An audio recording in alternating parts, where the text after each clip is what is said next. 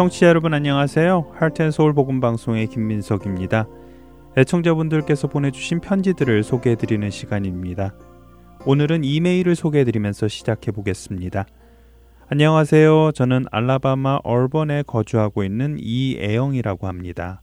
2014년도에 저희 교회에서 찬양 집회로 섬겨주실 때부터 듣기 시작한 복음 방송이 차를 타면 CD를 듣는 재미가 어떤 대중가요나 세상 속의 이야기들보다도 쏠쏠했고 마켓을 보기 위해 2시간 운전하여 애틀란타에 가는 그 지루한 길을 동행해주며 마켓에 도착할 때쯤이면 마치 한 편의 다큐멘터리를 끝낸 듯한 그 기쁨은 말로 표현할 길이 없습니다. 항상 감사하고 있었지만 너무 늦게 메일을 띄우게 되어 송구스럽습니다. 5년이라는 짧지 않은 시간 동안 여러 지체들과 CD를 듣고 어떤 주제를 통하여 하나가 되는 기쁨뿐만 아니라 예수님께서 나와 함께 하신다는 기쁨이야말로 삶의 원동력이 되곤 했습니다. 그런데 모든 것이 최첨단으로 바뀌다 보니 제가 새로 차를 바꿨는데 도무지 CD 넣는 곳이 없어 차를 산 딜러에게 쫓아가 보았습니다. 그런데 직원이 말하길 요즘 차들은 CD 대신 USB나 앱을 이용한다고 하더군요. 어찌나 황당하던지 차에 타서 출발 전 에어컨을 켜고 CD를 넣는 그 뿌듯함을 더 이상 못 느끼게 되었을 뿐만 아니라 애틀란타를 오가며 느꼈던 그 즐거움이 반으로 줄어버렸습니다. 대신에 CD를 발송하느라 많은 봉사자분들께서 해주시는 수고를 덜게 되신다고 하면 그것으로도 감사한 일입니다. 제가 매주 받던 CD의 양을 줄여주시면 감사하겠습니다. 복음방송 가족 여러분 모두 행복하세요. 감사합니다. 라고 보내주셨습니다. 이혜영 애청자님 이메일 감사드립니다. 네, 그렇습니다. 요즘 출시되는 대부분의 신형차들은 CD 플레이어를 장착하지 않고 나오고 있습니다. 그래서 저희도 이미 오래전부터 팟캐스트나 스마트폰 앱, 그리고 인터넷 홈페이지에서 방송을 청취하실 수 있게 해드리고 있고, 이미 많은 분들이 이 방법들로 청취하고 계십니다. 청취자 여러분들 중에서도 같은 상황으로 고민하고 있는 분들이 계시다면 이메일이나 사무실로 연락 주시면 계속 청취하실 수 있도록 도와드리겠습니다. 이혜영 청취자님 다시 한번 이메일 감사드립니다. 찬양 한 곡 듣고 오겠습니다.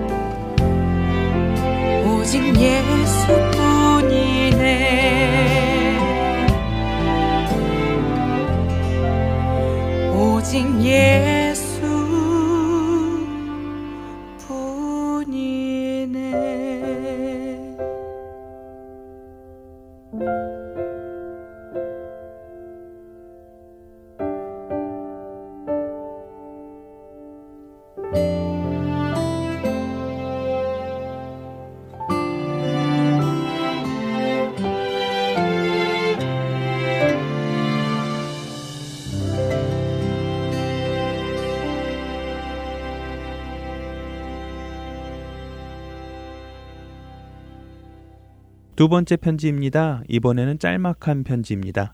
할텐 서울에서 방송하시는 모든 분들께 감사드립니다. CD를 집으로 보내주실 수 있다고 하셔서 너무 좋습니다. 집에서 한국 슈퍼까지 거리가 먼데 감사합니다. 기도하겠습니다. 수고하시는 모든 분들을 위해서. 펜실베니아에서 봉춘 코치. 봉춘 코치 청취자님 편지 감사드립니다. 청취자님의 감사하는 마음이 편지로 잘 전해지는 듯 합니다.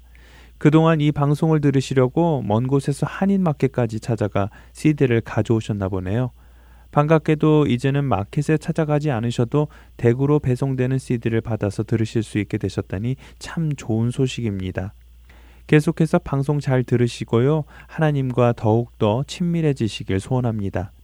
청취자 여러분 중에도 혹시 마켓에서 CD를 가져와서 들으시는데 어려움이 있으신 분들이 계시다면 저희에게 연락 주십시오. CD를 댁으로 보내드리겠습니다. 사실 편지 주신 봉춘 코치 애청자님처럼 마켓이나 식당에서 CD를 가져와서 들으시다가 직접 받기를 원하셔서 저희에게 연락 주시는 분들이 많이 계십니다. 또 그분들이 CD를 마켓에서 가져가실 수 있는 것은 누군가가 그곳에 CD를 배치해 주시기 때문인데요. 혹시라도 CD를 가지러 가셨다가 이렇게 헌신하시는 분들을 만나게 되면 커피 한 잔 권해드리며 감사합니다 라고 인사해 주시면 어떨까요? 여러분의 작은 감사의 표현이 봉사하시는 분들께는 큰 격려와 위로가 될 것입니다. 각 주에서 헌신하고 계시는 많은 봉사자 여러분, 여러분들을 통해 많은 복음의 씨앗이 뿌려지고 있음에 감사드립니다. 사람이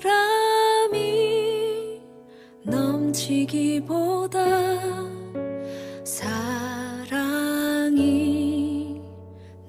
넘치는 교회 섬김을 원하기보다 섬김의 기쁨 알아가는 교회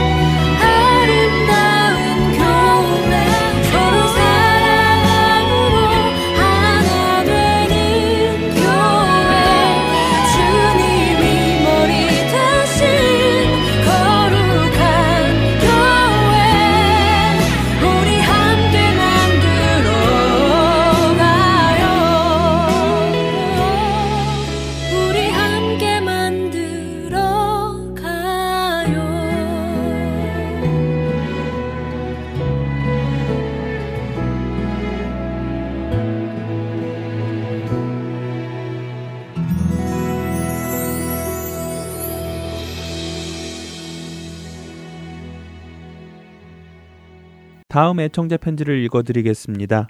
안녕하세요. 복음 전파의 수고가 많으시지요? 저는 뉴멕시코주 심락에 사는 전종범이라 하는 사람입니다. 그동안 하트앤소울 CD 잘 들었고요. 은혜 많이 받았습니다. 그런데 저는 조만간 이사할 계획이어서 보내시던 주소로는 CD를 받을 수 없을 것 같습니다. 정착되면 제가 다시 연락드리겠습니다. 부디 주님의 가호가 함께 하시길 기도드립니다. 안녕히 계십시오. 뉴멕시코에서 전종범 애청자님께서 편지 보내주셨습니다. 전종범 청취자님 편지 잘 받았습니다. 이사를 하시나 보네요. 이렇게 이사를 하기 전에 저에게 먼저 연락을 주셔서 감사합니다. 사실 많은 분들께서는 이사를 하고 난 후에 연락 주셔서 주소를 변경하시는데요. 그렇게 되면 그 중간에 배송되지 못하는 CD는 우체국에서 모아두었다가 수치인 불분명이라는 이유로 함께 저희에게 반송합니다. 물론 반송비는 모두 저희가 부담해야 하지요. 혹시라도 다른 청취자분들께서도 이사를 계획하고 계시다면 저희에게 미리 연락을 주시기 바랍니다. 그리고 전종범 청취자님, 이 뜨거운 여름에 아무런 문제 없이 건강하게 이사하실 수 있길 소원합니다. 찬양 들으신 후에 계속해서 주안의 하나 4부로 이어드리겠습니다. 한 주간도 하나님의 말씀으로 살아가시는 여러분들 되시기를 소원합니다. 안녕히 계세요. 예수는 주. 모두 무릎 꿇고 경매를 드리세.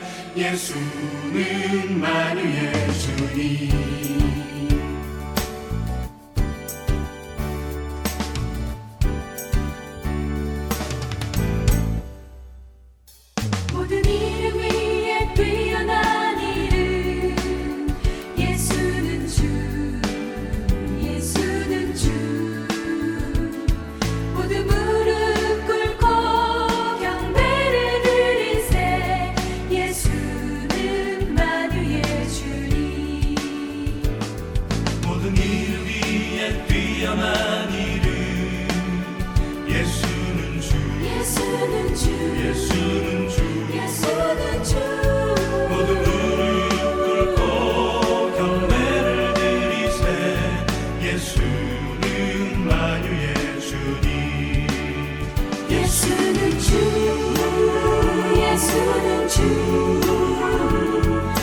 child.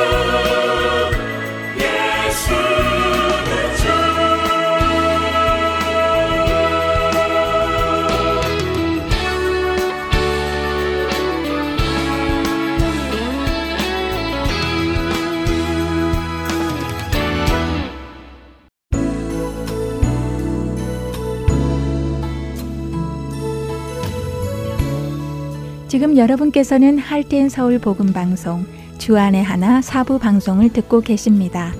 주안의 하나 사부는 퀴즈를 위한 영어 방송을 부모님을 위해 한국어로 옮겨 놓은 방송입니다. 부모님께서 먼저 들으시고 자녀들과 하나님의 말씀을 나누는 귀한 시간이 되기를 소망합니다. 주안의 하나 사부에는 자녀들이 직접 성경을 읽는 레츠리더 바이블, 성경 속 인물들의 이야기를 드라마를 통해 만나는 Children's Bible Drama 자녀와 함께하는 묵상 시간 Daily Devotional 그리고 은혜의 설교 말씀 시간이 준비되어 있습니다. 먼저 Let's Read the Bible로 이어집니다.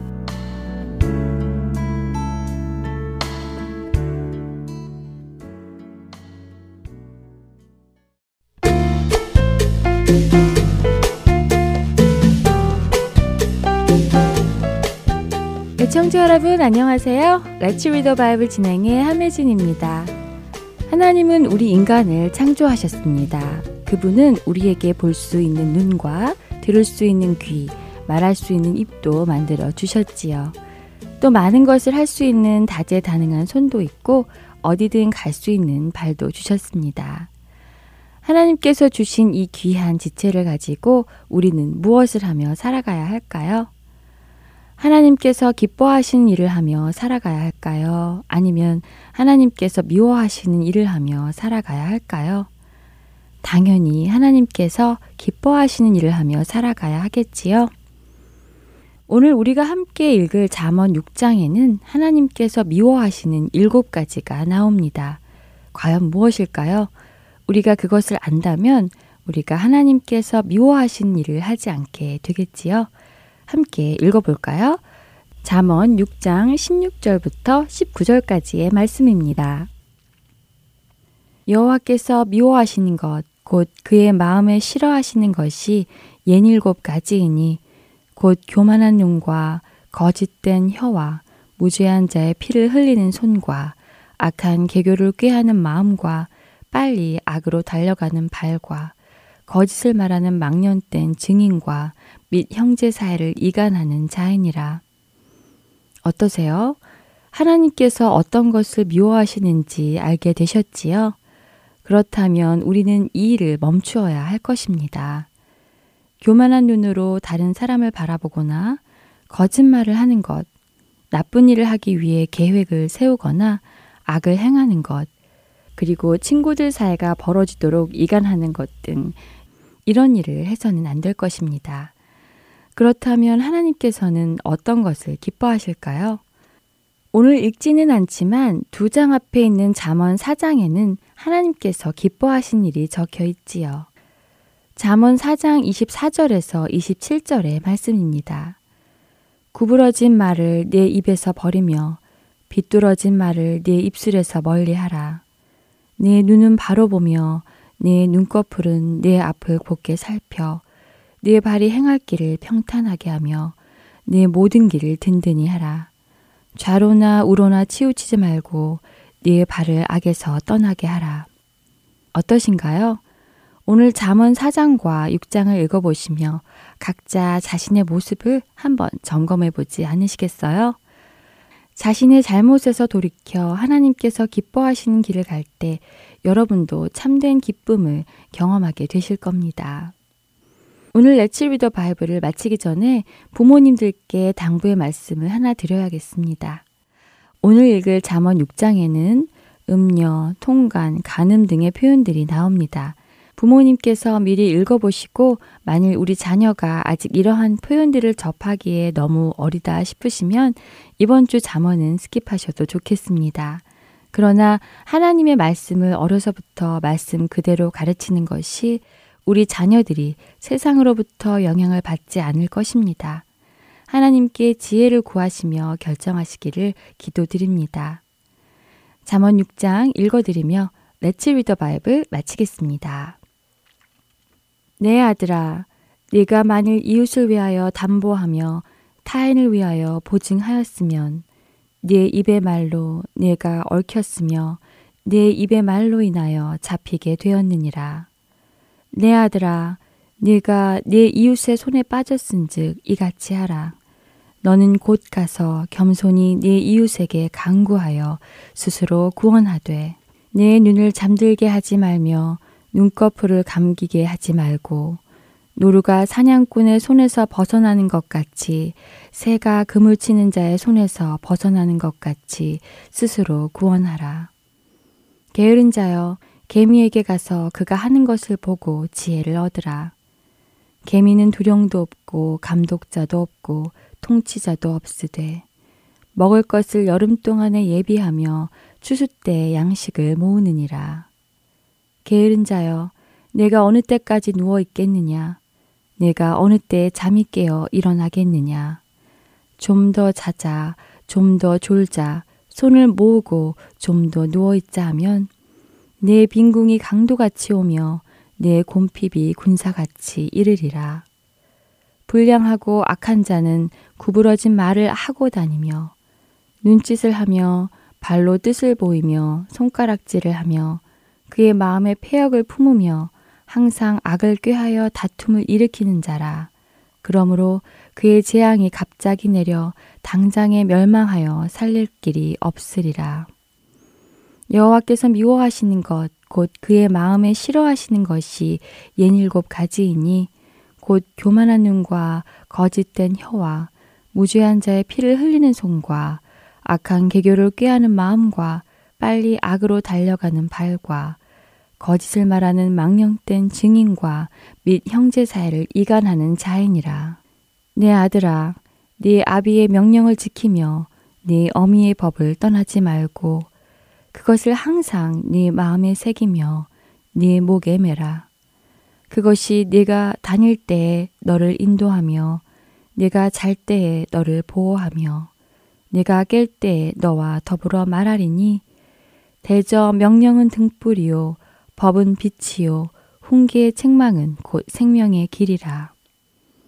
이것이 너를 지켜 악한 여인에게 이방 여인의 혀로 호리는 말에 빠지지 않게 하리라. 내 마음에 그의 아름다움을 탐하지 말며 그 눈꺼풀에 홀리지 말라. 음료로 말미암아 사람이 한 조각 떡만 남게 됨이며 음란한 여인은 귀한 생명을 사냥함이니라. 사람이 불을 품에 품고서야 어찌 그의 옷이 타지 아니하겠으며 사람이 숯불을 밟고서야 어찌 그의 발이 되지 아니하겠느냐. 남의 아내와 통관하는 자도 이와 같을 것이라. 그를 만지는 자마다 벌을 면하지 못하리라. 도둑이 만일 줄일 때 배를 채우려고 도둑질하면 사람이 그를 멸시하지는 아니하려니와 들키면 칠배를 갚아야 하리니 심지어 자기 집에 있는 것을 다 내주게 되리라.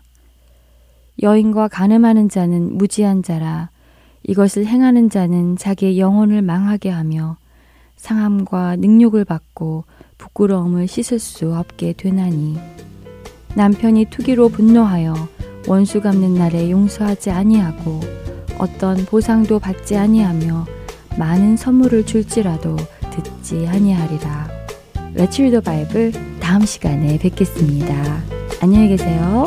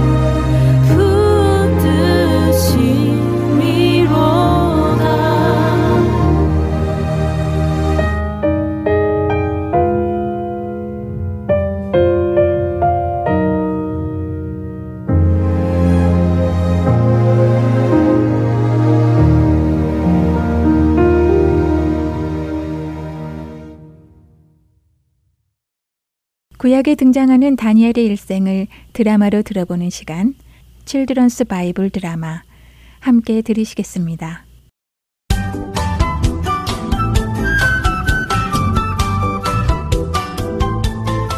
애청자 여러분 안녕하세요. Children's Bible Drama 다니엘 편 진행의 박윤규입니다. 어느 날 이해할 수 없는 꿈을 꾼 느부갓네살 왕. 왕은 그 꿈이 무슨 뜻인지 알기 원했습니다. 그래서 바벨론에 있는 모든 지혜자들을 불러들였지요. 느부갓네살 왕은 그 모든 지혜자에게 자신이 꾼 꿈이 무슨 뜻인지 해석해 보라 했습니다. 하지만 무슨 꿈을 꾸었는지는 말해주지 않았죠. 그들이 정말 지혜자라면 왕이 무슨 꿈을 꾸었는지도 알아야 한다면 말입니다. 하지만 왕이 무슨 꿈을 꾸었는지 말해주지 않았기 때문에 그 꿈이 무엇인지 알 수 있는 사람도 없었고 무슨 꿈을 꾸었는지 알 수 있는 사람이 없었기에 그 꿈을 해석할 사람도 없었습니다. 이에 화가 난 느부갓네살 왕은 바벨론의 모든 지혜자들을 죽이도록 명령합니다. 이때 다니엘은 자신이 그 꿈을 이야기하고 해설해 주겠다고 합니다. 과연 다니엘은 느부갓네살 왕이 무슨 꿈을 꾸었는지 맞출 수 있을까요? 왕의 근위대장인 아리옥에게 잠시 후 자신이 느부갓네살 왕에게 가겠다고 한 다니엘은 먼저 새 친구들을 찾아갑니다. 하나냐, 아사리아, 미사엘, 자네들 여기 있었군. 어, 다니엘, 어서 와. 이게 어떻게 된 건가? 누부갓네살 왕께서 성 안의 모든 지혜자들을 죽이라고 명령하셨다는데 그게 사실인가? 그러셨다고 아리옥 장군이 말씀하시더군. 그래서 내가 잠시만 시간을 달라고 했네. 이제 곧 들어가서 왕을 배워야 하네. 그럼 어쩔 생각인가? 당연히 우리 하나님께 여쭤봐야지. 하늘에 계신 하나님이 아니시고는 누가 왕이 무슨 꿈을 꾸었는지 알 수 있겠는가? 이보게 친구들, 자네들은 이제부터 하나님께서 우리에게 긍휼을 베푸셔서 우리가 바벨론의 다른 지혜자처럼 죽임을 당하지 않도록 기도해 주게. 나는 하나님께 이 꿈에 대해 알려달라고 기도하겠네. 그래, 다니엘. 우리가 함께 중보기도 하겠네. 이렇게 해서 미사엘과 아사랴 그리고 하나냐는 하나님의 극률하심을 기도하기 시작했고 다니엘은 하나님께 꿈을 어떻게 해석해야 할지를 구하죠. 모든 것을 아시는 우리 조상의 하나님 아버지 누부갓네살 왕이 꿈을 꾸었는데 그 꿈을 해석해 주지 못한다면 바벨론의 모든 지혜자들이 죽게 되었나이다. 하나님께서 우리에게 은혜를 베푸셔서 그 꿈이 어떤 꿈인지 알게 하시고 이로 인하여 하나님의 이름이 이 바벨론에서 높임을 받으시기를 원하나이다. 그때였습니다. 하나님께서는 느부갓네살 왕이 꾼 꿈이 어떤 꿈인지 환상 속에서 보여주셨습니다. 오 전능하신 하나님, 감사합니다. 감사합니다. 저로 환상을 통해 그 꿈을 알게 하시니 감사합니다. 하나님께서는 영원부터 영원까지 찬송을 받으실 분이십니다. 모든 지혜와 능력이 오직 하나님께만 있기 때문입니다. 하나님, 저에게 지혜를 주심에 감사드립니다. 지혜 주신 하나님을 찬양합니다. 환상 속에서 누부갓네살의 꿈을 본 다니엘. 그는 곧바로 아리옥 장군을 찾아갑니다. 장군님, 바벨론의 지혜자들을 죽이지 마십시오. 그리고 저를 느부갓네살 왕 앞으로 데리고 가주십시오. 제가 왕께서 꾸신 꿈을 알려드리겠습니다. 아리옥 장군은 다니엘을 데리고 급히 느부갓네살 왕에게 들어갑니다. 왕이시여, 왕이시여, 드디어 찾았습니다. 왕의 꾸신 꿈을 해석할 자가 나타났습니다. 바로, 바로 이 청년입니다. 이 청년은 유다에서 포로로 끌려온 자입니다. 뭐야? 그게 사실인가? 그래. 너의 이름이 무엇이냐? 벨드사살입니다. 그래. 네가 정말 내가 꾼 꿈이 어떤 꿈인지 듣지 않고도 말할 수 있다는 것이냐? 네가 그럴 수만 있다면 네가 해주는 해몽도 당연히 맞을 것이라고 나는 생각한다. 자, 어서 말을 해보아라. 내가 무슨 꿈을 꾸었는지. 왕이시여, 왕께서 요구하신 것은 왕 외에는 아무도 알 수 없는 일입니다. 그렇기에 무당이나 마법사, 점쟁이들은 이 일을 왕께 말할 수 없습니다. 그러나 우리 이스라엘의 하나님은 지혜의 하나님이시고 모든 은밀한 일도 아시는 하나님이십니다. 그분께서 이제 느부갓네살 왕께 어떤 일을 행하실 것인지를 미리 꿈으로 보여주신 것입니다. 하나님께서는 왕께서 그 일을 아시고 준비하시기를 원하십니다. 이렇게 말한 다니엘은 느부갓네살 왕이 꾼 꿈을 하나하나 말해줍니다. 왕이 꾼 꿈의 내용을 하나하나 말한 후 다니엘은 다시 그 꿈의 의미를 설명해 주었죠. 다니엘의 설명을 다 들은 왕은 놀라며 말합니다. 아니, 정말 놀랐구나. 어떻게 내가 꾼 꿈을 그렇게 정확히 알 수 있느냐? 너희 하나님께서는 참으로 모든 신들의 신이요, 모든 왕들의 왕이시로구나. 그런 신을 섬기는 너를 귀히 높여 바벨론 온 지방을 다스리게 하고 바벨론의 모든 지혜자들의 어른으로 삼도록 하겠다. 아무도 알 수 없는 그 일을 하나님께서 다니엘에게 알려주셨습니다. 이로 인해 바벨론에서 하나님의 이름이 영광을 받으시고 높임을 받으셨습니다.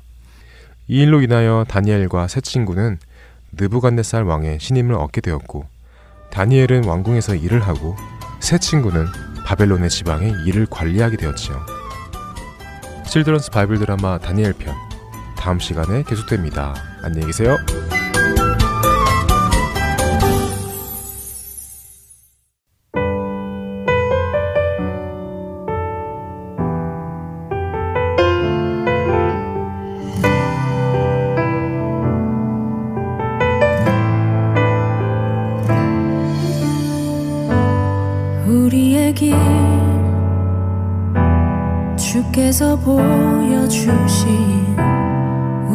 우리의 길 외롭고 쓸쓸한 길.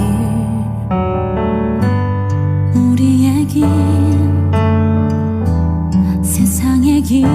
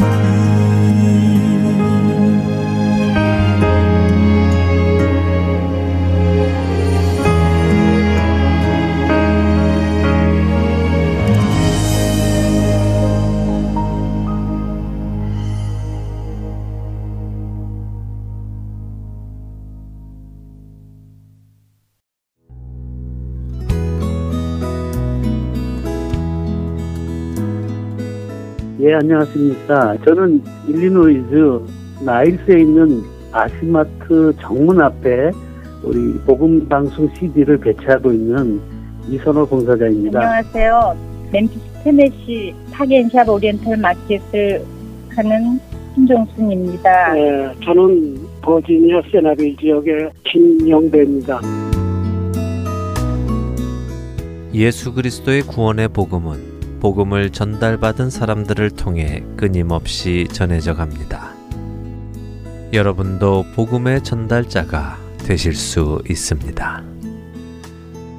복음 전파 사역에 동참하실 분들은 전화번호 602-866-8999로 연락 주시기 바랍니다.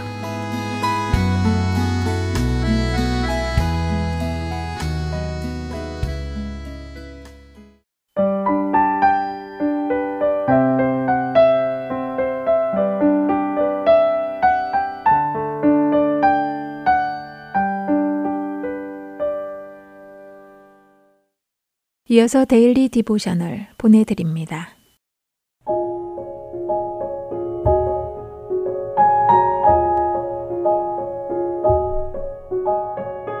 애청자 여러분 안녕하세요. Daily Devotional 진행의 최소영입니다. 흔히들 우상 숭배라고 하면 어떤 신상을 만들어 그 앞에 절하는 행위를 떠올리게 되지요. 하지만 다른 종교를 따르거나 우상 앞에 절하는 행위만이 우상 숭배가 아니라 하나님보다 더 중요하게 여기는 것이 있다면 그것도 우상 숭배라고 할 수 있습니다. 오늘은 그레이스의 이야기를 통해 이것에 대해 나누어 보고 말씀을 묵상하며 우리 자녀들이 하나님만을 따르고 섬기기로 결단하는 시간이 되길 바랍니다. 오늘 Daily Devotional의 제목은 The Small Rectangular Idol입니다. 스마트폰을 들고 의자에 앉은 그레이스는 스마트폰을 쓰다가 엄마가 오시면 얼른 치워야지 하고 생각하는 중입니다. 오랜 시간 스마트폰을 사용하고 나면 늘 엄마에게 꾸중을 들었기 때문이지요. 현관문 밖에서 엄마의 인기척이 들리자 그레이스는 얼른 스마트폰을 주머니에 넣은 후 학교 교과서를 꺼내 놓았습니다. 거실에 들어오신 엄마는 그레이스에게 환하게 웃으시며 숙제를 다 끝마쳤냐고 물으셨지요. 아직 못했지만 이제 숙제를 하겠다고 대답하자 엄마는 전에 말했던 대로 오늘 함께 교회에 가야 하기 때문에 지금 숙제할 시간은 없을 것 같다고 말씀하십니다. 그레이스는 숙제가 너무 많아서 교회에 갈 수 없다고 하였지요. 이런 대화를 나누는 중에 그레이스의 주머니 안에 있는 스마트폰은 계속해서 울리고 있었지만 그레이스는 차마 엄마 앞에서 그것을 꺼내볼 수 없었습니다. 엄마는 그레이스에게 교회에 다녀와서 숙제를 하면 된다고 말씀하셨고 결국 그레이스는 엄마와 함께 교회에 갔지요. 그레이스는 교회에 가기 싫었고 억지로 가게 되었지만 성교사님의 말씀을 들으니 꽤 흥미롭고 재미있었습니다. 집으로 돌아오는 길에 그레이스는 성교사님이 사역하시는 그 나라 사람들은 어떻게 나무나 돌로 만든 우상을 섬길 수 있느냐며 이해할 수 없다는 듯 엄마에게 물었지요. 그러자 엄마는 우리나라에 살고 있는 사람들이 금속과 유리로 만든 직사각형 모양의 우상을 섬기고 있는 것에 대해서 어떻게 생각하냐고 그레이스에게 물으십니다. 엄마의 말씀에 그레이스는 놀란 듯이 그런 것을 섬기는 사람들이 누구냐고 물었지요. 그러자 엄마는 자신도 그것을 섬긴 적이 있다고 대답하십니다. 그레이스는 엄마도 우상을 섬긴 적이 있냐고 믿을 수 없다는 듯 물어보았지요. 엄마는 고개를 끄덕이시며 스마트폰을 꺼내 한 손에 들어 보이십니다. 그리고는 이렇게 말씀하셨지요. 우리는 보통 우상을 섬기는 자들이라고 하면 나무나 돌로 만든 것을 섬기는 다른 종교의 사람들이라고 생각하지. 하지만 만약 우리의 삶에서 하나님 외에 어떤 것을 하나님보다 먼저 둔다면 그들과 마찬가지로 우리도 우상을 섬기는 거야. 스마트폰은 참 편리한 도구이지. 하지만 스마트폰에 빠져서 예수님께 집중하지 못한다면 우리는 우상 숭배의 죄를 회개하고 예수님께 다시 집중해야 해. 엄마의 말씀을 듣고 난 그레이스는 주머니에서 스마트폰을 꺼내 엄마에게 건네드리며 자신도 예수님께 집중하기 위해 스마트폰 없이 예수님과 교제할 시간이 필요한 것 같다고 말합니다. 자녀들과 함께 혹시 우리 삶에서 예수님보다 더 중요하게 여기는 다른 어떤 것이 있는지 함께 점검해 보시기 바랍니다. 우리 삶을 편리하게 하는 것들을 적절하게 사용하고 즐기는 것은 나쁜 것이 아니지요. 그러나 그러한 것들이 우리가 예수님께 집중하는 것을 방해하도록 내버려 두어서는 안 될 것입니다. 우리를 사랑하고 우리를 도우시는 분은 예수님이십니다. 스마트폰이나 비디오 게임, 돈, 스포츠 등을 예수님의 자리에 두어서는 안 됩니다. 예수님만을 섬겨야 합니다. 오늘 묵상할 말씀은 호세아 13장 4절. 그러나 애굽 땅에 있을 때부터 나는 내 하나님 여호와라. 나밖에 네가 다른 신을 알지 말 것이니라. 나 외에는 구원자가 없느니라. 입니다. 우리 안에 우상된 모든 것을 깨뜨리고 순전한 마음으로 주님만을 섬기는 우리와 우리의 자녀들 되길 소망하며 Daily Devotional 마칩니다. 안녕히 계세요.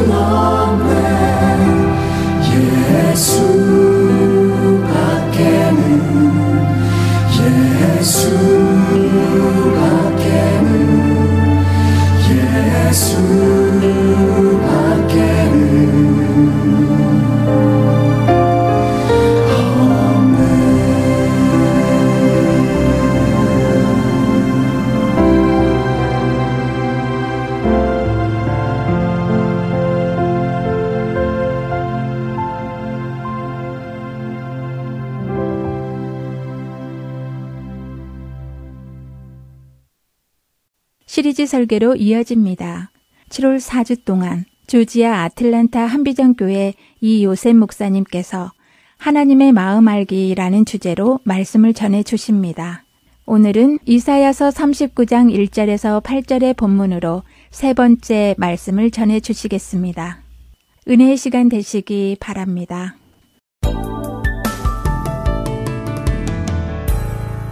오늘 본문 말씀은 이사야서 말씀 중에서 39장 1절에서 8절까지 말씀이 본문입니다. 이 말씀 안에는 히스기야라는 왕이 나오고요. 이사야라는 선지자가 등장하고요. 물론 이후에 하나님께서 등장하신 것은 우리는 알 수 있습니다. 오늘의 스토리의 내용은 이렇습니다. 그때 발라단의 아들 바벨론의 무로닥 발라단이 히스기야가 병들었다 나았다함을 듣고 히스기야에게 글과 예물을 보냈다. 선지자가 하나님의 말씀을 받아서 선포하는 내용 중에서 특별한 왕이 등장합니다. 그 왕이 누구냐면 히스기야 왕입니다. 이사야라는 선지자는 사실은 많은 왕을 섬기는 사역을 하였습니다. 그래서 정말로 그 우시아와 요담과 아하스와 히스기야 오늘 나오는 본문에 등장하는 히스기야 왕까지 사실은 그가 마지막까지 체험하는 왕은 히스기야 왕 다음에 오는 문하세 왕까지 체험을 합니다. 그래서 5대 왕에 걸쳐서 하나님의 말씀을 가지고 말씀 사역을 했던 선지자입니다. 그런데 그 왕 중에서 왕의 행동들이 어떤 복을 받는지 나오는 것은 히스기야 왕입니다. 정말로 은혜를 입어서 이스라엘의 왕이 되고 그 왕이 되어서 그가 살아가면서 겪은 일을 많이 얘기하고 있습니다. 첫 번째 그가 겪었던 일이 나오는 것이 뭐냐면요. 바로 그 당시에 이스라엘을 정복하려고 늘 공격했던 아수르와의 관계 속에서 나옵니다. 아수르가 이스라엘 북쪽에 큰 나라를 형성하게 되고 그들이 정복 전쟁을 하기 위해서 계속 전복하면서 북왕조 이스라엘이 그들에 의해서 히스기야 왕으로 되자마자 6년 만에 북왕조 이스라엘이 점령당합니다. 완전히 회파당합니다. 그러니까 그 힘이 얼마나 큰 것이 알 수 있는 것입니다. 그러니까 히스기야 왕의 아버지였던 선왕이었던 아하스는 아예 그걸 보고 세력을 보고 아수르에 가갖고 무릎을 꿇어버렸으면 자기 찾아가서 그래가지고 우리가 조공을 바치겠습니다. 그래서 속국이 됩니다. 그래서 조공을 바쳐온 거죠. 전통적으로. 그러니까 히스기야가 등극했을 때 보니까 아수르의 속국이 되어 있고 조공을 바쳐야 되는 것입니다. 우리가 과거의 역사 속에서 중국과 한국의 역사를 가만히 생각해 보시면 됩니다. 중국에서 왕이라 그러면 왕이 될 수 있고 왕이 안 된다 그러면 안 되는 마음대로 하는 속국의 시절이 있었다 하는 것입니다. 시츄에이션이 똑같습니다. 히스기야가 왕이 되고 나서 자기 아버지 때까지 해왔던 그것을 버리고 세계를 가기 원합니다. 그가 제일 먼저 한 일은 뭐냐면 아버지가 우상을 섬겼던 우상을 다 버려버립니다. 그리고 백성들에게도 우상과 재단을 다 없애도록 해가지고 종교 개혁이 일어납니다. 기가 막힌 종교 개혁이요. 박수 칠 일이고요. 성경 안에서 하나님께서 기뻐하시는 일이었습니다. 그런데 그가 두 번째 한 일이 뭐냐면요. 아수르에게 붙잡혀 있기 때문에 아수르를 떠나서 이제는 조공을 들이지 않는 삶을 살겠다. 그래서 그가 결심하고 한 일이 뭐냐면요. 이제부터는 애국과 동맹하겠다. 남쪽에 있던 애국이란 큰 나라가 있으니까 애국과 동맹함으로 말미암아서 아수르와의 관계를 끊고 애국과 아수르가 서로 대적하게 만들어서 등거리 외교를 시작한 것입니다. 우리가 가만히 생각해 보면 지혜롭고 머리가 좋았던 왕입니다. 근데 하나님 이사야를 통해서 애굽에 가지 마라, 애굽에 의지하지 마라고 수도 없이 말씀하십니다. 그 면에서 히스기야가 잘못한 것이 딱 드러납니다. 그런데 히스기야의 강점이 뭐냐 하면요. 이사야를 통해서 선포하는 하나님의 말씀을 듣고 그가 가던 길에서 돌아섭니다. 애굽을 붙잡으려고 열심히 했던 어떤 상황이 벌어지냐면요. 아수르 왕이 쳐들어옵니다. 그 얘기를 듣고.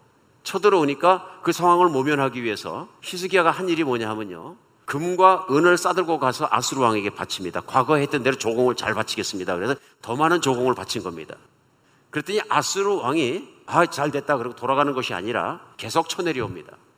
그러니까 뇌물을 받고 조공을 받았음에도 불구하고 계속 쳐내려오는 것입니다. 괘씸죄에 걸리지 않았나 싶습니다. 애국과 손을 잡았다 하는 것이 괘씸해서 끝까지 쳐내려오는 것입니다. 이제는 예루살렘 성막 났고 나머지 남왕조 유다에 있는 모든 땅에 있는 성들도 다 점령이 되었습니다. 급박한 상황에 들어가자 그들이 모독하는 모독을 듣고 너무 화가 나서 하나님의 성전에 들어가서 옷을 찢고 눈물을 흘리며 회개하고 하나님을 붙잡습니다. 그때 하나님께서 히스기야를 용서하시고 쳐들어왔던 아수르 군대 18만 5천 명을 하루아침에 죽여버리십니다. 그리고 아수르의 왕도 하나님이 예언을 이사 통해 하신 대로 본국으로 돌아갈 수밖에 없는 정치적 상황을 만들시고 돌아가자 그 자기의 우상 신에게 경배하는 자리에서 자기의 두 아들에게 살해당합니다. 우리는 성경에 나타난 하나님의 능력 앞에 감격할 수밖에 없습니다. 기가 막힌 반전입니다. 그 반전은 히스기야에도 마찬가지인 것 같아요. 히스기야가 자기의 판단, 자기의 국제 정치 능력, 모든 머리를 믿고 애굽으로 가서 기댔는데 그 길이 아니라 하는 말을 처음에 순종하지 못했는데 상황을 조여 들어갈수록 하나님께서 급박하게 만들수록 히스기야가 무릎 꿇지 않을 수 없었다. 근데 오늘 본문 가운데 39장 1절에서는 그때에 하고 나오는데 그때에 하는 말이 한 번 더 나오는 게 그 앞에 있는 38장에 또 그때가 나옵니다. 그래서 38장의 그때에는 뭐냐면요. 하나님께서 그렇게 아수르를 기적적으로 이기게 하여 주신 기도를 허락하시고 기도를 들으시고 히스기야와 이스라엘 백성을 사랑하셔서 외침으로부터 그것을 막아주신 그때에 하는 뜻입니다. 근데 그때 무슨 일이 나느냐? 오늘 39장 앞장의 38장에서는 히스기야가 죽을 병이 걸립니다. 기가 막힌 노래 아닙니까? 이제 나라가 풍전 등화와 같은 그런 위기 앞에서 구원을 받았는데 그 다음에 문제가 뭐냐면 개인적인 문제가 생긴 거예요. 그래서 이사야 선지자가 와서 얘기합니다. 당신이 죽을 것이다. 이 병은 하나님께서 예정하신 당신이 죽을 병이다 하고 선포를 합니다. 그때 히스기야가 우리가 잘 아는 것처럼 면벽 기도를 하는 걸 합니다. 벽을 붙잡고 돌아서서 하나님 앞에 눈물로 기도합니다. 하나님 저를 살려주세요. 살려주시면 제가 가끔히 행하겠습니다. 하나님 붙잡고 정말로 간절한 기도를 할 때 하나님께서 그에게 15년간 인생을 연장시켜 주십니다. 그걸 너무너무 감사합니다. 오늘 배경 설명을 드렸습니다. 그리고 오늘 본문이 39장으로 넘어옵니다. 큰 사건이 있었습니다. 나라가 위기로부터 하나님의 능력으로 구원받은 문제, 개인적으로 자기의 생명이 또한 구원받은 문제, 그 구원의 큰 것들이 해결되는 놀라운 은혜의 현장, 감격의 현장이 하나님이 살아계신 것 증거를 내가 믿을 수 있는 현장이 돌아왔다 하는 얘기입니다. 그러고 오늘 39장이 넘어온 것입니다. 그때에 그 많은 은혜를 체험하고 히스기야가 하나님의 은혜를 깨닫고 하나님을 사랑했던 그때에 하는 뜻입니다. 오늘 이절에는 히스기야가 사자들로 말미암아 기뻐하며 그들에게 보물 곧 은근과 향료와 보배로운 기름과 모든 무기의 것을 다 보여주셨으니 히스기야가 궁전의 소유와 전 국내의 소유를 보이지 않은 것이 없다 나옵니다. 그 이유는 뭐냐면요. 오늘 1절부터 시작하면서 그가 몸을 나음 받고 하나님의 기적으로 아수르를 물러치고 했을 때 아수르의 남쪽 그러니까 메소포타미아 문명이 원래 일어났던 소위 아브라함이 떠났던 갈대아 우르 지방이 있는 그 지금 이라크의 남쪽 지방에 있었던 바벨로니아 바벨론이란 나라가 계속 힘이 없는 작은 나라로 있다가 다시 힘을 일으키고 걸기하기 시작해가지고 그들이 확장을 시작했을 즈음에 사신을 보내서 먼 나라 이스라엘까지 삥 북쪽으로 갔다 남으로 내려오는 긴 길인데요. 사신을 보냈다 하는 것입니다. 그 사신을 보낸 그 이유가 뭐냐면 바벨론의 왕이 사신을 보내면서 기적적으로 몸을 나눴으니 경하들이나이다 해서 선물을 싸가지고 왔다 하는 것입니다. 기뻤을까요? 우리 생각해 보십시오. 조상 때부터 평생을 아수르에게 몇 대에 걸쳐서 조공만 바치는 나라예요. 힘이 없는 나라입니다. 근데 이제는 하나님의 은혜로 아수르도 물리치고 이제는 멀리 있는 원방에 있는 나라까지 사신을 보내가지고 저공이라고 얘기하긴 그렇지만 선물을 바치고 화친하러 왔다 그런 얘기입니다. 친하게 지냅시다. 예물을 보낸 거죠. 그래서 오늘 본문은 뭐라 그러냐면요. 2절에서 히스기야가 사자들로 말며 기뻐했다. 너무 좋았다. 흥분할 만큼 기뻐했다. 이제는 우리 유다가 강한 나라가 되었구나. 하나님의 은혜로 정말 큰 나라가 되었구나. 이런 생각을 했던 것 같습니다. 그래서 바벨론의 사신들을 너무 기뻐해가지고 한 일이 뭐냐 하면은 자랑했다 하는 것이죠. 국가에 있는 보물고를 다 열어서 보여줬다 그런 얘기입니다. 나중에는 내탄고까지 무슨 얘기입니까? 자기의 그 개인적으로 가지고 있는 것까지 그래서 히스기의 궁중의 소유와 전 국내의 소유를 보이지 않은 것이 하나도 없다. 싸그리 보여줬다. 왜 보여줬을까요? 여기까지 뻔한 것 같습니다. 자랑하고 싶은 거죠. 그들이 알아주는 것이 고마웠고 알아주는 것이 고마우니까 우리 시세말로 무슨 쓸개까지 다 내준 거죠. 그랬더니 하나님께서 선지자 이사야를 보내십니다. 그리고 그 사람들이 무슨 말을 하였으며 어디서 왕께 나왔으며 그 무엇을 그들이 보았느냐 하는 질문합니다. 히스기야가 솔직하게 얘기합니다. 자신 있게 얘기했는지 솔직하게 얘기했는지 잘 모르겠습니다. 그러나 분명한 건 둘 다 가능성이 있는 것 같습니다. 내가 한 일이 잘못이 없다. 그때 자신 있습니다, 사람은. 그렇죠? 그리고 다른 경우에는 너무 기뻤기 때문에 흥분된 마음으로 이사에게까지 막 자랑하면서 얘기했을 수도 있습니다. 그런데 하나님은 이사야를 통해서 심각한 말씀을 하십니다. 날이 이를 것인데 내가 이런 짓을 했기 때문에 내 집에 있는 모든 소유와 내가 보여준 것들과 그것에서 더해서 내 조상이 지금까지 쌓아놓은 얻은 것이라고 다 바벨론으로 다 옮겨가게 될 것이고 심지어는 내 사람들도 내 자손들도 바벨론으로 끌려가서 내 신 노릇을 하게 될 것이다. 기가 막힌 일입니다. 우리는 압니다. 이사야가 선포한 이 예언의 말씀이 그로부터 100여 년 뒤에는 이스라엘의 현실이 되었다는 내용을 역사를 통해서 압니다. 이사야의 말씀이 선포된 당시에는 아무도 이해할 수 없는 말씀이었는데 왜 바벨론으로 다 끌려가고 다 뺏긴단 말이냐? 뭐 그렇지 않을 수도 있지. 여러 가지 생각할 수 있는데 불구하고 역사는 하나님의 말씀대로 그대로 그런 일이 일어났다는 것을 전하고 있습니다. 오늘 이 말씀 앞에서 우리 정말로 곰곰이 생각해 봐야 되는 것 같습니다. 특별히 무엇보다도 하나님께서 이 말씀을 왜 주셨으며 왜 기록해서 오늘 우리 무릎에 올려놓고 읽게 하셨고 그 말씀을 또 듣게 하셨고 생각하게 하셨고 무엇을 깨닫게 하시느냐 하는 것입니다.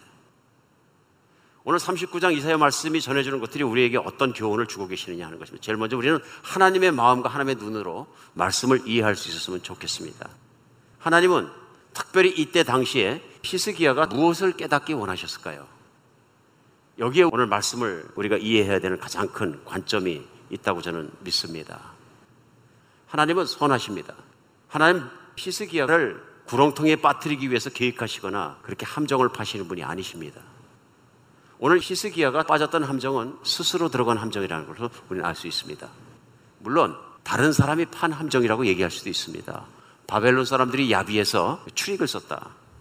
아주 거룩한 척하고 아주 착한 척하고 아주 친한 척하면서 와서 착한 히스기야를 이용했다. 뭐 탓할 수 있습니다. 그러나 하나님께서는 바벨론을 탓하시기 전에 오늘 히스기야를 탓하시는 것을 볼 수 있습니다. 히스기야를 책망하시는 내용이 들어있는 것을 볼 수 있습니다. 이사를 통해서 그걸 왜 보여줬느냐 하시는 것입니다. 여러분은 왜 보여주셨다고 생각하십니까? 예, 그 마음속에 교만이 있었기 때문에 그런 거 아니냐 그런 얘기입니다. 오늘 본문 가운데 하나님의 마음을 알아가는 내용에 대해서 나누고 있습니다만은 우리 하나님의 마음이 무엇인지 생각해 보았으면 좋겠습니다. 하나님은 하나님이 사랑하는 자녀들을 굽어보시고 살피시는 하나님이십니다. 하나님의 자녀의 마음을 늘 살피십니다. 하나님의 히스기야의 행동과 마음과 모든 것을 살펴보고 계셨기 때문에 그 눈이 떨어지지 않기 때문에 오늘 사신들이 가고 나자 하나님께서 이사야라는 선지자를 그에게 보내신 것입니다. 하나님의 관심 없으시면 사랑받지 못하면 보내지도 않았습니다. 근데 중요한 것은 뭐냐면요. 하나님이 히스기야에게서 눈을 띄지 않고 그를 살피고 계시다는 것입니다. 하나님이 그를 살피고 계신데 특별히 뭘 살피고 계시냐? 마음을 살피고 계신 걸 알 수 있습니다. 왜 그걸 알 수 있냐면 오늘 본문 가운데 짧지만은요. 이사야를 보내서 세 가지 질문하십니다. 제일 먼저 그 사람들이 무슨 말을 하였느냐? 화친하러 왔습니다. 근데 이제 에 대해서 히스기야는 말하지 않았습니다. 그러니까 뭐 무슨 말을 했는지 몰라서 하나님께서 이사를 통해서 물어보시는 것이 아닙니다. 그렇죠? 대관절 그들이 무슨 말을 했길래 내가 이런 행동을 했느냐 하는 첫 번째 책망입니다. 무슨 말을 했느냐? 어디서 왕에게 나왔느냐? 어디서 내게 왔느냐? 그들이 누구냐 하는 질문입니다. 그랬더니 원방고 바벨론에서 온 사람들입니다. 하고 얘기합니다. 이 질문 가운데 우리가 느낄 수 있습니다. 하나님이 뭘 캐내시기 위해서 지금 히스기야를 조사하고 계신 것이 아닙니다. 질문이. 그렇죠? 대개 질문은 조사하기 위해서 답을 얻기 위해서 하는데요. 하나님의 답은 그것이 아닙니다. 그렇죠? 하나님이 구하는 것은 답이 아니라 히스기야가 하나님의 질문을 통해서 깨닫기를 원하십니다. 어디서 왔느냐? 바벨론에서 왔습니다. 뭡니까?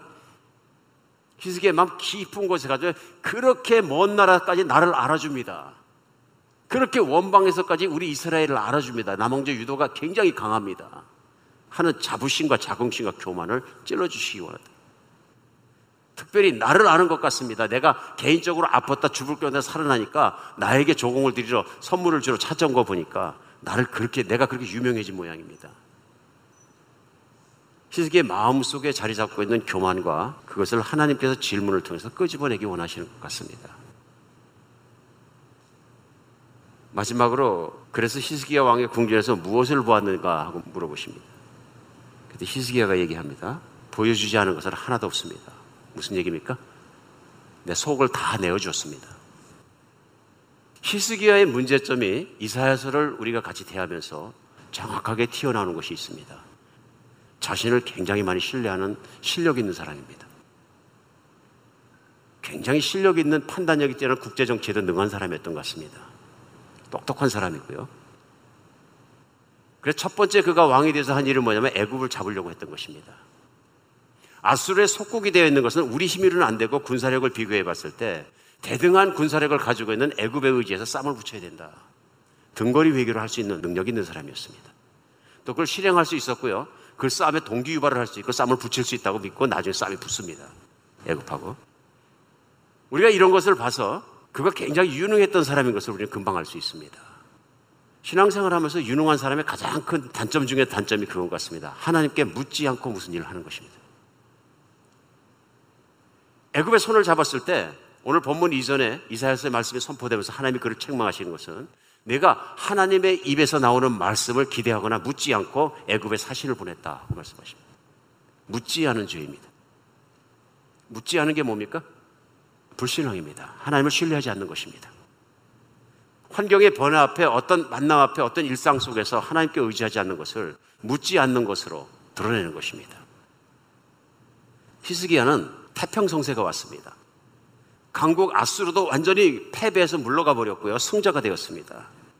이제 개인적으로 몸도 났고요. 이제 모든 문제가 해결, 개인적인 문제, 국가적인 문제가 다 해결되고 태평성세가 왔는데 이제 먼 나라에서까지 이제 선물을 가지고 찾아오니까 이제 기가 막힌 일이 벌어진 것입니다. 이거 기뻐하다 보니까 자기 안에 있는 연약함이 훅 튀어나와 버렸습니다. 그의 연약함은 무엇이냐면 자기를 믿으려 하는 것입니다. 의지하려 하는 것입니다.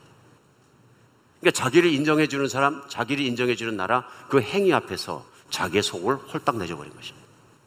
우리는 때에 따라서 이것이 히스기야가 마음이 순수한 사람이다 얘기할 수 있습니다. 근데 이건 순수하다고 표현할 수는 없는 것입니다. 특별히 신앙인에게는 순수한 것이 아니라 자기 자신을 믿는 사람들에게 드러나는 아주 자주 볼 수 있는 현상입니다. 자기를 알아주는 사람, 자기를 인정해주는 사람, 자기를 믿어주는 사람에는 홀딱 내어줍니다. 인간의 연약한 것이 분명한 것입니다.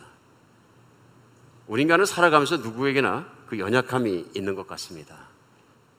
특별히 우리가 연약하다고 얘기하는 것은 성경이 말씀하시는 연약함과 다른 생각과 우리가 연약하다는 게 약하다만 생각을 하는데요. 성경이 말씀하시는 우리의 연약함은 하나님을 의지하지 않는 것이 우리의 연약함입니다. 우리의 강함은 하나님을 의지하는 것이 강함이고요.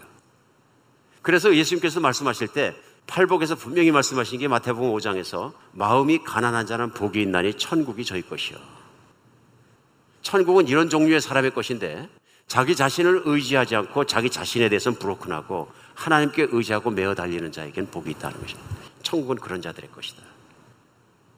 그 세상에 보면은 나약하고 연약하고 힘이 없고 그런 사람을 보이는데 천국은 하나님께 의지하는 사람들의 것이다. 철저. 오늘 히스기야가 뭐 심정적인 표현으로 얘기한다면 천국과 지옥을 왔다 갔다 하는 것을 우리가 쉽게 많이 표현한 냉탕 온탕을 영적으로 계속하고 있는 것을 볼 수 있습니다. 언제 그가 영적으로 가장 뜨거웠습니까? 자기 힘으로 해결할 수 없는 절벽 같은 문제가 탁 맞고 있을 때 그는 영적으로 하나님께 가장 가까워졌습니다. 언제입니까? 아수를 이기지 못해서 성전에 들어가서 옷을 찢고 배옷을 입고 울면서 하나님께 매달릴 수밖에 없었을 때 그는 영적으로 하나님께 가장 가까운 데 있었습니다. 그 일이 끝나자마자 개인적으로 죽을 수밖에 없는 병이 걸려서 하나님 매달릴 수밖에 없을 때 그는 하나님께 100% 순종할 수 있는 온전한 마음을 가진 신앙인이었습니다. 태평성대가 오니까 과거의 문제로 바로 돌아가는 히스기야의 모습이 보입니다. 우리는 오늘 생각해야 되는 것 같습니다. 이것이 히스기야만의 문제일까? 아마 여러분과 제가 살아가고 있는 이 시간이 인류가 지구에서 걷고 살아왔던 시간 중에서 가장 잘 먹고 잘 사는 시간입니다. 어쩌면 히스기야 왕보다 우리가 훨씬 많은 것을 누립니다. 한 가정에 한 사람이 기본적으로 만족하기 위해서 필요한 것들이 오늘날 500가지가 필요하다면 히스기야 시대는 50가지밖에 없었습니다. 전기가 없으니 냉장고가 있습니까? 뭐 에어컨이 있습니까? 뭐가 있습니까? 아무것도 없습니다. 인류가 땅을 걸어온 시간 중에서 우리가 누리고 있는 현실적인 안락함이 가장 많은 곳으로 시간을 걸어갑니다. 그리고 과거에 로마가 세계를 정복하고 있을 때 팍스 로마나에서 로마의 평화라고 얘기하는 시기에 살았던 사람들, 특별히 그 당시에 로마 시민으로 살았던 사람들이 복이 있다고 얘기합니다. 그건 아무것도 아닙니다. 오늘 여러분과 제가 살아가고 있는 세상 속에 누가 뭐라고 뭐라고 뭐라고 얘기해도 미국을 따라갈 수 있는 군사력을 가진 나라는 아무도 없습니다. 소련이 있고 중국이 있다 그러지만 어느 나라가 미국을 치겠습니까? 오늘 군사력 평론가가 분명히 얘기했고 전사계에 있는 사람들이 군사적인 전문가들이 어그리하는 것이 있습니다. 그것이 뭐냐면 전 세계에 있는 군사력을 똘똘 뭉쳐갖고 미국과 싸우면 전국에 가서 미국이 이긴다입니다. 그런 나라에 우리가 살고 있는 거죠. 미국이 하나님께 대롱대롱 매달리기가 쉽겠습니까? 아니면 돌아서기가 쉽겠습니까? 우리는 금방 생각할 수 있습니다. 더 이상 하나님께 매달리는 나라가 아니다. 우리 신앙생활도 마찬가지인 것 같습니다. 우리 신앙생활이 우리의 삶이 평화롭고 먹을 것이 있고 편안하고 모든 게 준비되었을 때 그때 뜨거운 것 같습니까? 아니면 하나님께 내가 죽을 뻔 걸려서 매달려야 되고 뭐 모든 것이 위기 속에 있고 자식이 문제가 생기고 또 병원에 입원하고 난리칠 때 그때가 뜨겁습니까? 우리 정말 어떤 단계 어떤 삶 속에서도 하나님을 매달리시는 여러분과 제가 됐으면 좋겠습니다. 하나님께서 히스기야를 보면서 이스라엘 백성을 보면서 원하시는 건 뭐냐면 그들의 편안함이 아니고요. 그들이 하나님께 의지하는 신앙입니다. 오늘 우리도 살아가면서 우리 인생 중에서 그런 것을 느낄 때가 많이 있습니다.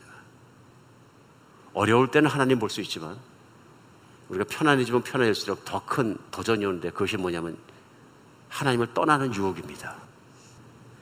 그때 일어나는 것이 뭐냐면 나 자신의 모든 걸 더 믿게 되고 내 판단, 내 생각, 내 것, 내 순발력, 내가 준비한 것들 이것들을 의지하며 쉽게 살아가게 되는 것 같습니다. 그때 나타나는 신앙의 모습이 식어버린 신앙의 모습은 기도하지 않는 것입니다. 내가 할 수 있는 걸 기도하는 사람은 아무도 없습니다. 내가 할 수 있다고 생각할 때 더더군다나 우리 간절히 기도하지 않습니다. 내가 충분히 할 수 있다고 생각할 때 하나님의 뜻을 묻지 않습니다. 돈이 이렇게 잘 벌리는데 왜 기도합니까? 돈이 안 벌려야 기도하든지 돈을 더 많이 벌 의욕이 있어야 기도하지요. 내가 오늘 나가면 오늘 얼마 벌 건지 뻔히 하는데 왜 기도합니까? 우리가 모든 일에 하나님께 의지하고 기도하는 여러분으로 또 저로 돌아섰으면 좋겠습니다. 하나님은 내 마음을 살피십니다. 하나님의 뜻은 내가 편안하게 사는 데 있지 않고요. 하나님의 뜻은 나의 마음이 하나님을 향해서 하나님을 사랑하고 하나님을 의지하고 영원한 삶까지 그분과 함께 들어가는 데 있습니다. 그래서 그분을 의지하고 그분을 믿음으로 말미암아 인간다워지고 착해지고 정의로워지고 바른 길의 삶을 살고 그분의 말씀을 따라 사는 열망 속에 살아가는 삶을 끝까지 살기를 원하셔서 이 땅의 삶이 끝날 때일지라도 주님으로 말미암아 정말로 가장 좋은 길을 걸어갈 수 있게 되기를 원합니다. 오늘 말씀이 우리에게 하나님에 대해서 그 마음에 대해서 깨우쳐 주시는 것은요. 하나님은 우리 연약함을 도와주시는 분이십니다. 우린 연약합니다. 우리가 제가 생각할 때 가장 연약한 게 뭐냐면요.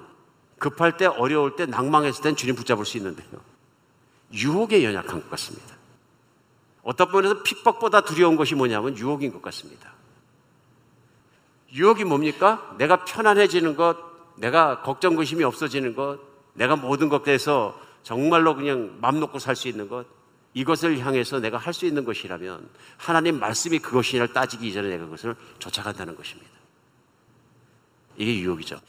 세상의 유혹이라는 게 뭡니까? 이렇게 살면 다시 편안할 수 있다. 이렇게 하면 어, 쉬울 수 있다. 누군가 그런 얘기를 했어요. Beauty is skin deep. 아름답다는 것은 피부 한 장일 뿐이다. 전 피부 한 장이 몇 밀리인지 모르겠어요. 그러나 언젠가 한번 살이 찢어졌는데 피부를 이렇게 들어보니까 아주 얇은 비닐을 제일 얇은 거 막 같은 막 하나더라고요. 그런데 그 막이 얼마나 큰 일을 하는지 모릅니다. 그렇죠? 병균도 막아지고. 근데 Beauty is skin deep이라고 누가 얘기할 때 그 얘기 뭐냐면 아무리 아름답고 이쁜 사람도 피부만 홀딱 벗겨 놓으면 완전히 추악해진다 그런 뜻입니다. 여러분 어떻게 생각하십니까? 어떤 분 너무 이쁘게 생겼는데 피부를 확 벗겨 놓으면 어떻게 됩니까? 예, 그냥 다시는 쳐다보고 싶지 않은 그렇죠? 그런 모습이 될 것 같습니다. 어쩌면 우리가 진리 없이 살아가는 인생이 우리 육신에 조금이라도 편안한 것으로 그것만 채우러 살아간다 그러면 똑같이 그런 마음, 그런 인생이 되고 그런 사람이 되는 것 같습니다. 오늘날 나이 먹은 사람이나 먹지 않은 사람이나 많이 배운 사람이나 덜 배운 사람이나 정말 권력이 많은 사람이나 적은 사람이나 하나같이 빠지는 함정 중에 공통적인 함정이 무엇이냐면 내가 편안하고자 하는 삶인 것입니다. 내가 인정받는 것. 오늘 희스기야도 똑같은 함정에 빠졌습니다. 조금 칭찬해주고 조금 찾아와주고 조금 무슨 일이 일어났을 때 금방 육신적인 일에 빠지는 것을 우리는 볼 수 있습니다. 세상의 유혹이라는 게 그런 게 아닐까요? 세상에서 좋으면 하나님 말씀도 떠나가는 것 같습니다. 어떤 일 속에서도 우리 이 연약함을 깨달을 수 있는 여러분과 제가 되었으면 좋겠습니다. 우리 신앙인의 연약함은 유혹에 져서 하나님을 버리고 그것으로 쫓아가는 것이 믿음의 연약함이죠. 그래서 히브리서 4장 15절로 16절은 이렇게 말씀하셨습니다. 우리에게 있는 대제사장은 우리의 연약함을 동정하지 못하실 리가 아니요 모든 일에 우리와 똑같이 시험을 받으신 이로되 죄는 없으시니라. 우리 예수님도 이 땅에 사시는 동안에 사역하신 동안에 죄에 대한 유혹을 다 받으셨다는 것입니다. 우리는 압니다. 예수님이 얼마든지 편안한 길을 걸어가실 수 있었다는 것을 또 마귀가 그것을 계속 부추겼다는 것을 압니다. 실제 왕이면 왕답게 세상의 왕답게 그렇게 대접받는 길을 알고 계시다고 우리는 알고 있습니다. 그러나 그분은 끊임없이 유혹을 이기시고 아버지의 뜻을 따라 걸어가셨습니다. 그리고 우리도 이 땅을 사는 동안에 그렇게 살기를 원하시는 것입니다. 히브리서 4장을 계속해서 그렇기 때문에 16절에 그러므로 우리는 극률하심을 받고 때를 따라 도는 은혜를 얻기 위하여 은혜의 보좌 앞에 담대히 나갈 것이니라. 하나님의 도움 없이는 예수님의 도와주심 없이는 이 땅을 살아가면서 진리만을 따라 믿음만을 따라 의로운 삶을 살 수 있는 사람이 없다 하는 것입니다. 그러므로 그 모든 유혹을 당해보고 그 모든 것을 승리하신 예수님의 보좌 앞으로 우리가 늘 나가야 된다는 것입니다. 붙잡지 않으면 나가지 않으면 기도하지 않으면 예수님을 꽉 붙들고 늘어지지 않으면 유혹을 이길 힘이 우리 안에 없다 하는 말씀을 대전제한 것입니다. 시스기하다 펑펑 넘어지지 않습니까? 그보다 더한 일이 있죠. 하나님도 칭찬하신 믿음, 다윗도 평화의 시간이 오니까 펑펑 넘어지지 않습니까? 그 믿음의 사람, 사람들이 정말 시집가고 장가가고 세상의 욕정과 모든 쫓아 난리칠 때에도 산꼭대기에다 배를 짓고 120년이나 준비하고 사람들에게 종말이 다가온다고 외쳤던 preacher라고 얘기하는 깨어난 선지자적으로 얘기하는 노아라는 사람도 태평기가 오니까 포도주 취해갖고 추태를 부리고 똑같이 망가지지 않습니까? 오늘 이 시대에 우리가 깨어서 돌아오시는 주님을 기다리면서 그렇게 주님을 바라보며 살았으면 좋겠습니다. 이유는 한 가지입니다. 하나님 앞에 깨어서 살자입니다. 기도해야 깨난다. 제일 먼저 해야 될 일이 있습니다. 게으름을 떨치고 아침에 일어나자. 그래 하나님의 앞에 나와서 기도하고 하나님을 만나고 하루를 시작하자. 다른 의도 없습니다. 기도하지 않으면 그 자리에 나오지 않으면 깨어날 영혼이 어디 있습니까?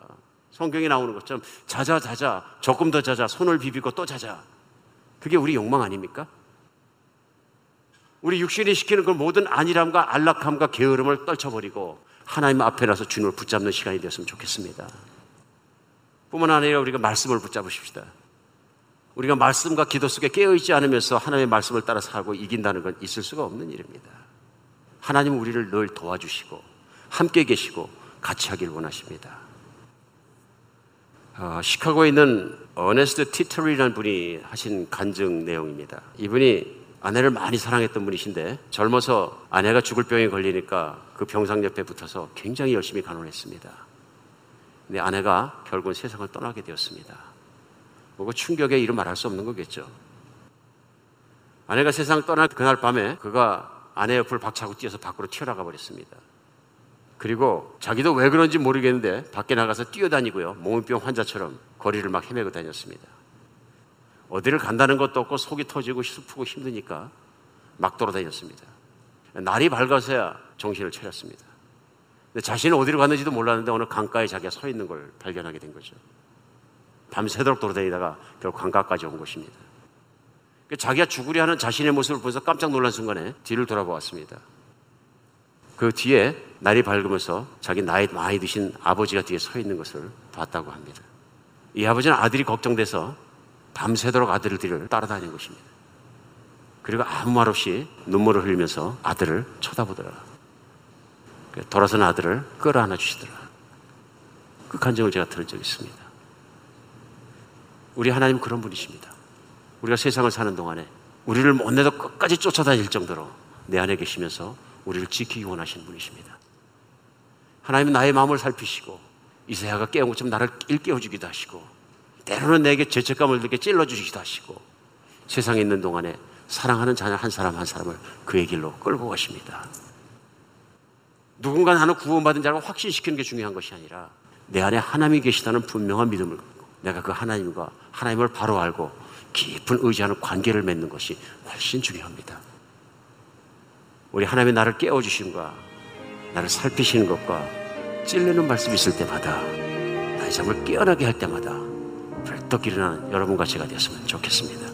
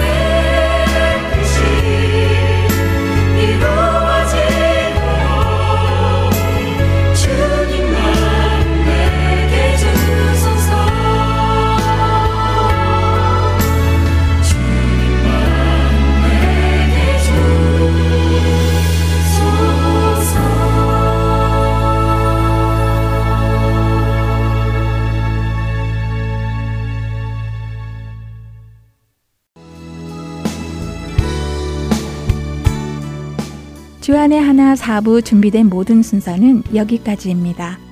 애청해주신 여러분들께 감사드립니다. 다음 시간에 다시 찾아뵙겠습니다. 안녕히 계세요.